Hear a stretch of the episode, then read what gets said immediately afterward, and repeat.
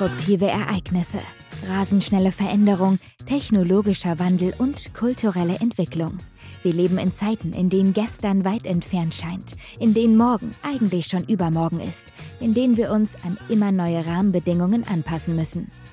Herzlich willkommen zu Let's Change, der Podcast-Show mit Dominique Leikauf, die mit inspirierenden Role Models aus Wirtschaft, Politik und Wissenschaft diskutiert, wie wir gemeinsam eine Zukunft gestalten können, in der wir alle gerne leben und arbeiten. Ich habe hier einen ganz tollen, spannenden Gast heute, und zwar Brigitte Zypries. Ihr werdet sie vermutlich alle kennen, aber ich glaube, es gibt noch sehr viel mehr über sie zu erfahren, als äh, das, was auf Wikipedia steht. Und deswegen an dich die Frage, Brigitte, wer bist du und was machst du? Das ist ja eine umfassende Frage, liebe Dominique. Ähm, ja, ich, äh, wir kennen uns aus meiner Zeit, als ich im Bundeswirtschaftsministerium war. Das heißt also, ich war in der Politik. Ich habe angefangen auf Bundesebene neunzehnhundertachtundneunzig als beamtete Staatssekretärin bei Otto Schily im Bundesinnenministerium. Dann war ich von zweitausendzwei bis zweitausendneun Bundesministerin der Justiz. Eine Legislaturperiode dann in der Opposition, Justiziarin für die S P D-Fraktion. Und dann war ich in der, meiner letzten Legislaturperiode bis März zweitausendachtzehn nochmal im Bundeswirtschaftsministerium. Erst parlamentarische Staatssekretärin und dann Ministerin. Ich bin von Haus aus Juristin und ähm, habe eine ungeplante politische Karriere gemacht, muss ich dazu sagen. Das war jetzt nicht intendiert, sondern das hat sich so entwickelt. Und seit ich aufgehört habe im März zweitausendachtzehn, mache ich verschiedene Dinge. Ich bin zum einen als Business Angel unterwegs und habe investiert in verschiedene Startups und begleite die. Ich bin auch beim Startup-Verband im Beirat. Ich bin Ombudsfrau bei verschiedenen Organisationen, teilweise ehrenamtlich, teilweise bezahlt. Ich gebe zwei Zeitschriften heraus und bin beim Thema Deutschland-Israel engagiert. Ich bin die Präsidentin der Deutsch-Israelischen Juristenvereinigung. Ich bin Beiratsvorsitzende von Elnet, einer Organisation, die sich auch um das Verhältnis mit Israel bekümmert. Und ich mache jetzt noch für das Auswärtige Amt das Deutsch-Israelische Zukunftsforum. Also da habe ich jetzt inzwischen mehrere Bereiche, mehrere Organisationen, für die ich arbeite, zu diesem Start. Also mein Tag hat vierundzwanzig Stunden. Wie viele Stunden halt deiner? Ja, meiner auch nur. Das ist leider so. Aber ich kriege das auch alles noch unter. Genauer gesagt, ich habe noch viel mehr Zeit als früher, als ich gearbeitet habe, war ich sehr viel enger im Zeitkorsett. Jetzt kann ich es mir in aller Regel leisten, morgens keinen Wecker zu stellen, sondern einfach dann aufzustehen, wenn ich wach werde. Das ist doch, das finde ich schon ein tolles Privileg. Absolut. Und ich muss sagen, ich bewundere die Leute auch, die das können. Ich kenne auch jemanden, der stellt sich keinen Wecker. Da könnte ich einfach nicht schlafen, weil ich immer Angst hätte zu verschlafen. Total blöd, weil man steht gefühlt hm. von der inneren Uhr eigentlich eh immer gleich auf. Aber ja, das stimmt. Aber ich habe jetzt halt meistens die ersten Termine. Also ich gucke immer, dass ich sie möglichst nicht vor zehn oder elf habe. Und äh, dann habe ich eigentlich auch keine Angst, dass ich verschlafe. Also, das ist optimal. Also wirklich Chapeau an der Stelle, was du dir alles auf den Zettel geschrieben hast. Und so wie ich dich kennengelernt habe, bin ich mir sicher, ist der Zettel noch lange nicht am Ende, sondern da kommen sicherlich noch die ein oder anderen Punkte dazu. Du hattest es gerade schon also so erwähnt, was du alles gemacht hast, was du machst. Da ist ja sehr, sehr viel Veränderung dabei. Und da komme ich direkt zur nächsten Frage. Was bedeutet Veränderung für dich? Ja, das erste Wort, das mir dazu einfällt, ist Leben. Ähm, für mich ist Veränderung total wichtig. Ähm, ich habe eigentlich immer gesehen, dass ich, obwohl ich ja Beamtin war, schon relativ früh, dass ich immer alle vier Jahre sowas eine andere Stelle gemacht habe. Und das war dann eigentlich erst äh, später. Ähm, also ich glaube, die Zeit als Just- Bundesministerin der Justiz war meine längste Äh, gleiche Stelle sozusagen, äh, bei, äh, die ich gemacht habe. Und ansonsten habe ich immer geguckt, dass ich so alle vier Jahre gewechselt habe und fand das immer eine spannende Herausforderung, was Neues zu machen, neue Themen zu bearbeiten, neue Leute kennenzulernen, äh, auch neue Orte kennenzulernen. Ich habe ja auch öfter den Ort gewechselt. Also von daher, ähm, ich finde Veränderung total wichtig. Das finde ich auch, und ich finde es auch total toll, weil, ohne da jetzt ein Stereotyp bedienen zu wollen, ich glaube, manche Leute denken, stellen sich dann auch gerade so das Leben in der Politik vor im Sinne von man macht ein was und das macht man dann auch so lange, bis man sich sozusagen für was anderes entscheidet. Aber dieses regelmäßige Wechseln, auch dort hast du ja optimal vorgelebt und äh, finde ich auch großartig, weil ich glaube, nur so kann man auch die verschiedenartigen Sichtweisen und so weiter vermutlich auch transportieren und mitnehmen. Ein weiteres Thema, und zwar, ich habe ja, also ich hatte ja davor Wikipedia angesprochen, da habe ich mich natürlich auch einmal durchgekämpft und äh, hab, ähm, dort vor allem bin ich am Anfang hängen geblieben bei deiner Stelle als Staatssekretärin. Und dort warst du ja für die Bereiche I T, Luft- und Raumfahrt zuständig. Das sind ja per se Bereiche, die total viel mit Innovation und Veränderung zu tun haben. Und wie war das so für dich? Was hast du da für dich mitgenommen? Und wie seid ihr damals mit den Veränderungen auch umgegangen? Hm. Naja, das war insgesamt die Zeit im Bundeswirtschaftsministerium ab zweitausenddreizehn, ähm, wo die Veränderung auch in der deutschen Industrie nochmal sehr viel sinnfälliger wurde. Und ähm, wir haben dann... Äh, uns verständigt mit Sigmar Gabriel und Matthias Machnik, dass es eigentlich im Grunde Sinn macht, wenn es solche Veränderungen gibt durch die Digitalisierung, dass man dann nicht da sitzt und wartet, bis es über einen kommt, sondern dass es immer besser ist, wenn man selber aktiv ist und gestaltet. Und deswegen haben wir damals äh, verschiedene Programme auf den Weg gebracht, um insbesondere den deutschen Mittelstand von der Notwendigkeit der Digitalisierung zu überzeugen. Und das galt auch so ein bisschen für die Luft- und Raumfahrtindustrie. Ähm, die sind zwar schon sehr digital, das, äh, da hast du völlig recht, aber was die Produktion beispielsweise bei Airbus anbelangte, da war durchaus noch Luft nach oben. Und da hat sich in den vier Jahren einiges geändert. Jetzt nicht durch die Bundesregierung, sondern das haben die schon selber gemacht. Aber da hat man schon gesehen, dass es auch bei diesen Unternehmen so ist, äh, dass da noch Veränderungen notwendig waren, dass äh, dieses Arbeiten äh, im Bereich der Industrie vier Punkt null ähm, auch in solchen großen Unternehmen noch ja, stattfinden muss. Aber ansonsten haben wir eben vor allen Dingen gesehen, dass der deutsche Mittelstand, dass denen klar wurde, was bedeutet Digitalisierung. Und wir haben das ja jetzt bei der Pandemie ganz wunderbar gesehen. Also die Unternehmen, die da gut aufgestellt waren, die sind in aller Regel auch ganz gut durch die Pandemie gekommen. Und andere haben eben größere Probleme gehabt und sind spätestens jetzt darüber nachhaltig informiert, dass sie dringend noch was ändern müssen und sich dann noch stärker mit der Digitalisierung auseinandersetzen müssen. Das wäre nämlich jetzt auch meine nächste Frage gewesen, dann... Ähm Auch wenn das jetzt ein, ein Zeitpünktchen sozusagen schon her ist, aber ich glaube tatsächlich jetzt mit Corona sind die meisten aufgewacht. Glaubst du, dass die Herausforderungen, die du damals gesehen hast, dieselben waren wie heute vor der Pandemie und dass die heute eben auch angegangen wurden? Ja, wir haben uns zweitausenddreizehn und Folge vor allen Dingen auf die Industrieprozesse fokussiert. Ähm, jetzt bei der Pandemie ist ja eher, das hat ja eher das Thema Handel im Fokus gestanden. Wir haben damals zwar auch was für den Handel gemacht und haben auch versucht, dem Handel klarzumachen, dass es Sinn macht, mindestens mal doppelgleisig zu fahren. Äh, ich habe da immer dieses Beispiel von einer äh, bemerkenswerten Frau in meinem ehemaligen Wahlkreis Darmstadt. Die, die hat ein kleines Dessous-Unternehmen äh, oder so einen Laden äh, in der Hauptstraße von Funkstadt und äh, verkauft da exklusive Mode. Und die hat schon vor fünfzehn Jahren zu mir gesagt, weißt du, wenn ich nicht auch übers Internet verkaufen würde, dann wäre ich schon lange pleite.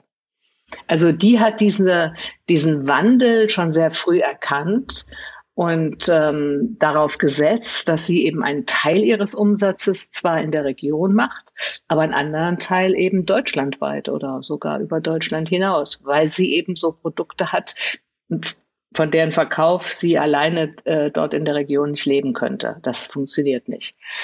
Und das ist natürlich der Punkt, ähm, den wir ja auch versucht haben, anderen Unternehmen klarzumachen und zu sagen, ihr müsst zweigleisig fahren, ihr müsst eure Sachen auch übers Netz anbieten und müsst sehen, dass ihr da auch gut aufgestellt seid. Und ja, wie gesagt, das hat man ja in der Pandemie jetzt gesehen, dass es da durchaus Unterschiede gab.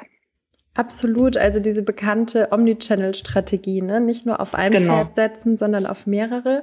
Ich habe das nicht nur im Handel mitbekommen, sondern so hier in Berlin denkt man ja immer so, alles in hip, ne? Und alles ist digital und es gibt gefühlt für alles eine App. Und ich habe das am Anfang der Pandemie vor allem in den Restaurants gemerkt. Also einige wurden dann total kreativ mit Außenverkauf hm. oder ähnliches.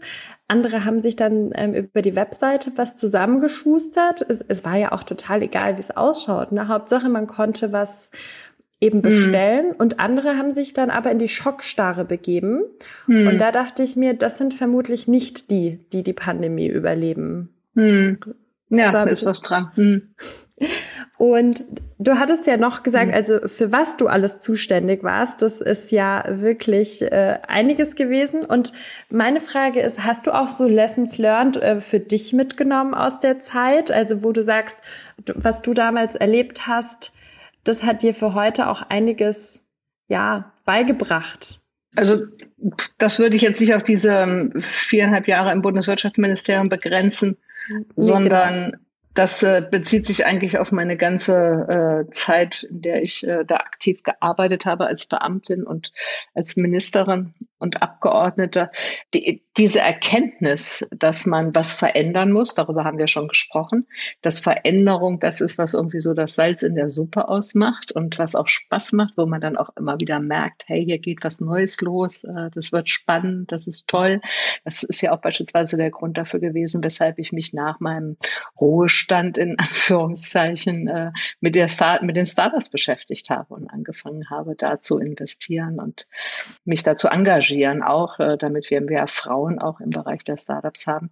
Also äh, das würde ich gerne sagen, das gilt nach wie vor und heute immer noch. Und das andere Thema, was ich eben auch schon mal ein bisschen angesprochen habe, wenn man merkt, dass sich bestimmte Dinge entwickeln, dann ist es immer gut, wenn man nicht da sitzt und wie das Kaninchen auf die Schlange starrt, sondern dann ist es immer gut, wenn man selber versucht zu gestalten und sich selber rechtzeitig überlegt, was äh, was kann denn das jetzt eigentlich sein? Was bedeutet denn das eigentlich für mich? Und ähm, das ist ja eine Überlegung, die man nicht nur im beruflichen Umfeld hat, sondern die man auch im privaten Umfeld hat beispielsweise, äh, wo man äh, sich auch rechtzeitig immer Gedanken machen sollte, wie stelle ich mich denn eigentlich auf? Was muss ich denn eigentlich machen, wenn ich jetzt diese oder jene Lebensentscheidung auch treffe? Wie sichere ich mich denn ab? Also so ein Punkt beispielsweise, weshalb ich mich auch in den letzten zweieinhalb Jahren äh, für die Finanzbildung von Frauen noch engagiert habe und gesagt habe, es ist total wichtig, dass Frauen sich bewusst machen, dass sie auch selber mit ihrem Geld umgehen können, dass sie eigene Aktiensparpläne anlegen und so. Und das auch gegenüber ihrem Partner im Zweifel offensiv vertreten.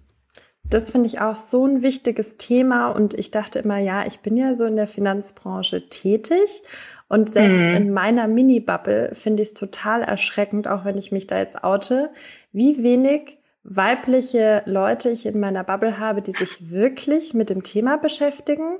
Und da fangen wir wirklich bei dem kleinsten Nenner an, so Vorsorge durch Versicherungen oder ähnliches mhm. und äh, E T Fs et cetera pp. Also das finde ich hm. großartig, dass du dich da engagierst. Hm. Du hattest ja gesagt Ruhestand. Jetzt glaube ich, sind wir uns beide einig, dass Ruhestand vermutlich nicht das richtige Wort ist, in dem du dich befindest. Und zwar kennen wir uns ja nicht nur von Ratepay, sondern auch von der Hacker School zum Beispiel. Und ich weiß, dass yeah. du dich total für digitale Bildung und Female Empowerment einsetzt. Warum ja. sind dir denn diese Themen so wichtig und was wünschst du dir vor allem so in den beiden Bereichen? Also Female Empowerment, wie man das heute nennt, äh, ist ein Thema, das begleitet mich quasi seit meiner Schulzeit. Das ist ja schon die ganze Zeit aktuell gewesen. Das war schon wichtig, als ich dann endlich äh, durchsetzen konnte auch ähm, oder ja es erreichen konnte, aufs Gymnasium zu gehen und zu studieren. Und ähm, das war in den damaligen Zeiten, ähm, war das ja alles noch nicht ganz so selbstverständlich. Also meine Mutter hatte durchaus noch die Einstellung, du gehst mal schön auf die Realschule, auf der ich auch war. Und das ist eine gute Schule und ähm, das ist dann okay so. Also da, ja, muss man äh, rechtzeitig erkennen, was man eben auch anders machen will, wenn man als Frau selbstständig leben will. Und das war immer mein Ziel. Also diese Selbstständigkeit und die Eigenverantwortung, das eigene Geld verdienen, das war mir wenigstens immer sehr wichtig. Und ähm, Und daher denke ich auch, oder ich denke eigentlich auch, dass das allen Frauen wichtig sein sollte. Und dafür habe ich mich dann auch immer politisch eingesetzt. Also äh, auch schon in den neunzehnhundertneunziger Jahren äh, bei der Verfassungsreform, wo ich äh, Niedersachsen vertreten konnte und mh, mit, äh, mitgewirkt habe daran, dass Artikel drei Absatz zwei äh, ergänzt wurde um eine Norm, dass der Staat Frauen begünstigen darf bei Maßnahmen. Das war ja vorher quasi nicht erlaubt, denn da stand ja nur drin, Männer und Frauen sind gleichberechtigt, und daraus konnte man eben auch ableiten, dass niemand bevorzugt werden darf. Und wir haben dann eben extra aufgenommen, dass äh, zur Gleichstellung es schon möglich ist, dass Frauen bevorzugt werden. Und aufgrund dieser Norm sind solche Quotengesetze beispielsweise überhaupt nur verfassungsrechtlich zulässig.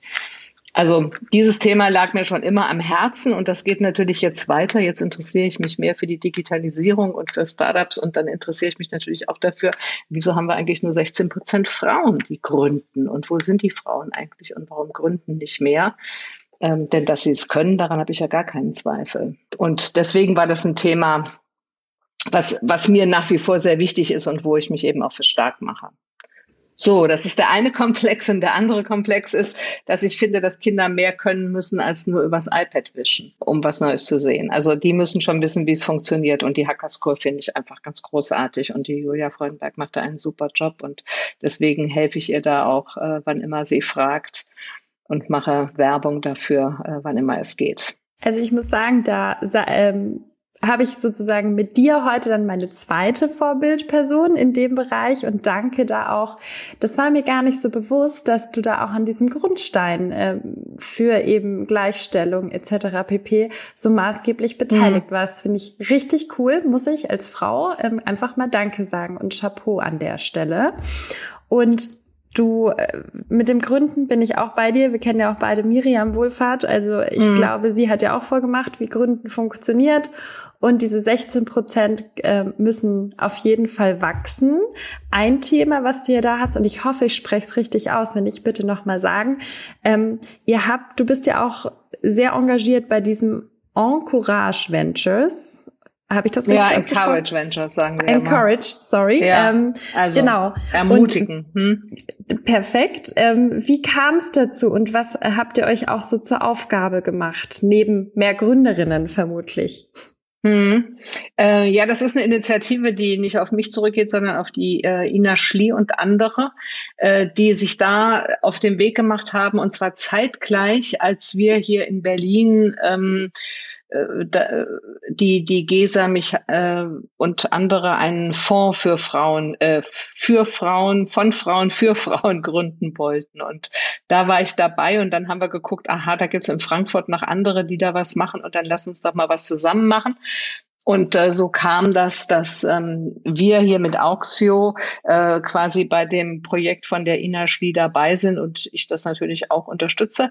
Da geht das Projekt von der Ina Schlie ist äh, Encourage Ventures, mh, ist noch sehr viel breiter. Da geht es nicht nur um Geld, sondern da geht es auch um Verbindung knüpfen, da geht es auch um Mentoring, dass man sich äh, eine Mentee suchen kann oder ein Men- eine Mentorin suchen kann.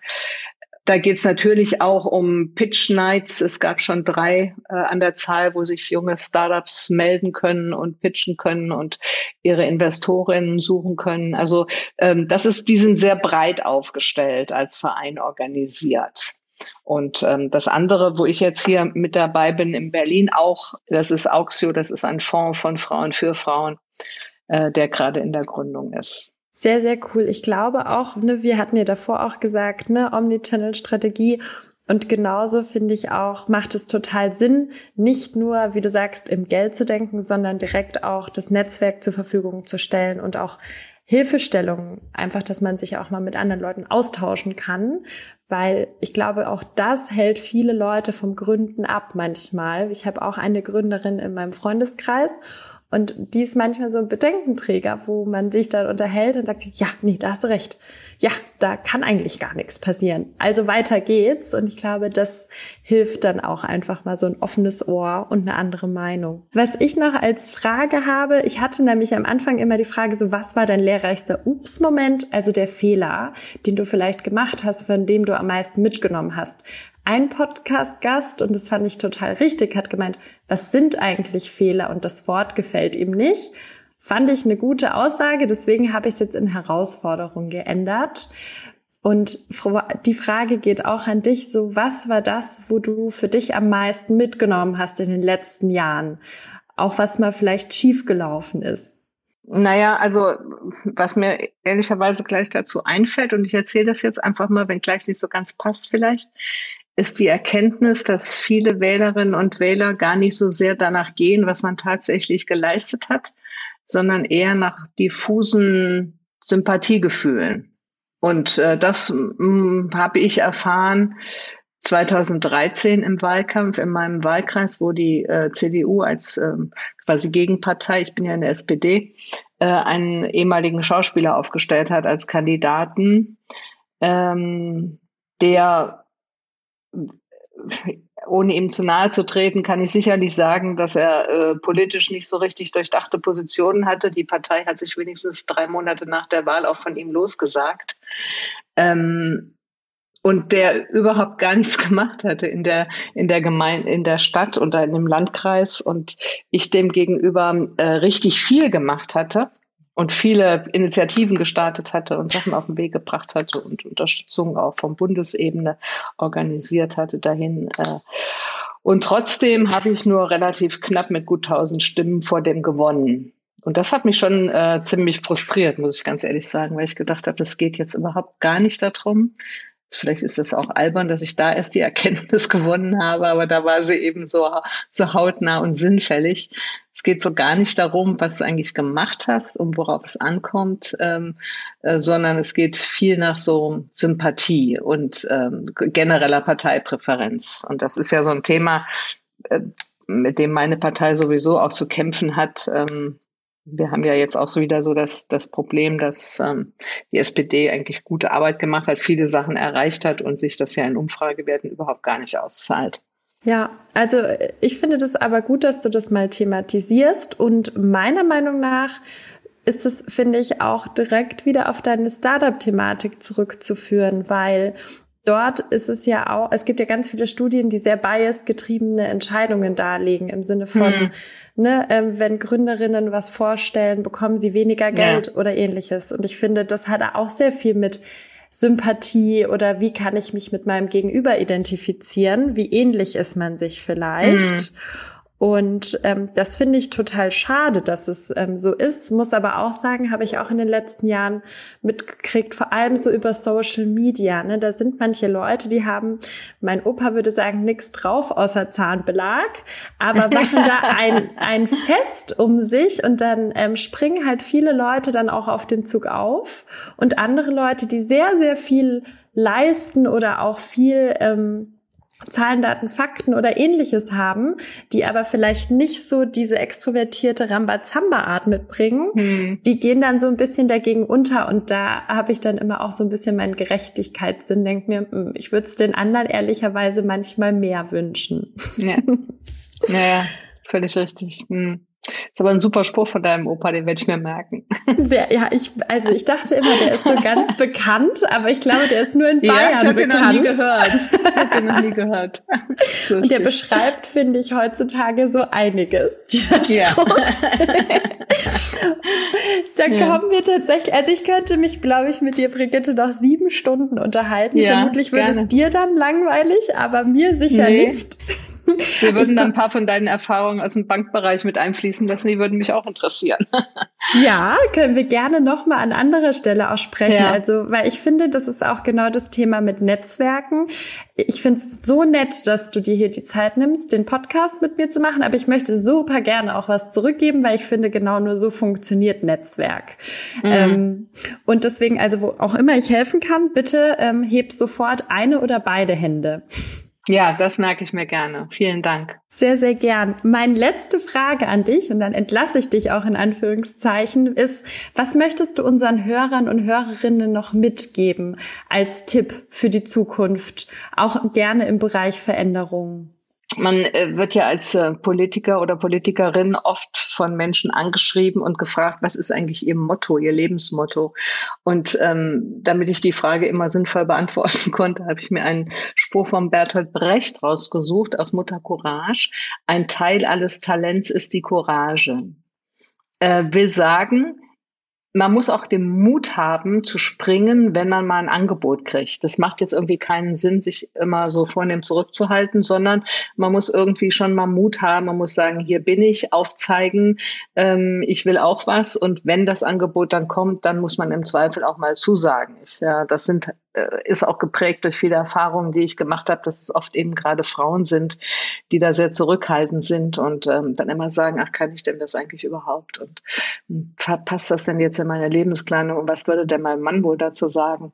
Ähm, da denke ich immer, meine Güte, äh, macht doch, äh, wenn ihr Lust dazu habt, das ist natürlich Voraussetzung. Ja, dann traut es euch doch zu und schafft das. Äh, das ist der eine Ratschlag und der andere Ratschlag äh, für Frauen insbesondere äh, ist auch ähm, Augen auf bei der Partnerwahl. Weil äh, wenn Frau Karriere machen will, braucht man dazu schon auch einen Mann zu Hause, der das unterstützt und der da mitzieht. Und äh, deswegen sollte man sich frühzeitig darüber verständigen, wie die Aufgabenteilung in der Familie sein kann. Danke dir, das kann ich nur unterstreichen und kann auch an der Stelle nur sagen, vielen lieben Dank für die super spannenden Insights, die du hier mit uns geteilt hast. Und danke, dass du dabei warst. Ja, sehr gerne, hat Spaß gemacht. Alles Gute für dich und ähm, auf bald mal an anderer Stelle.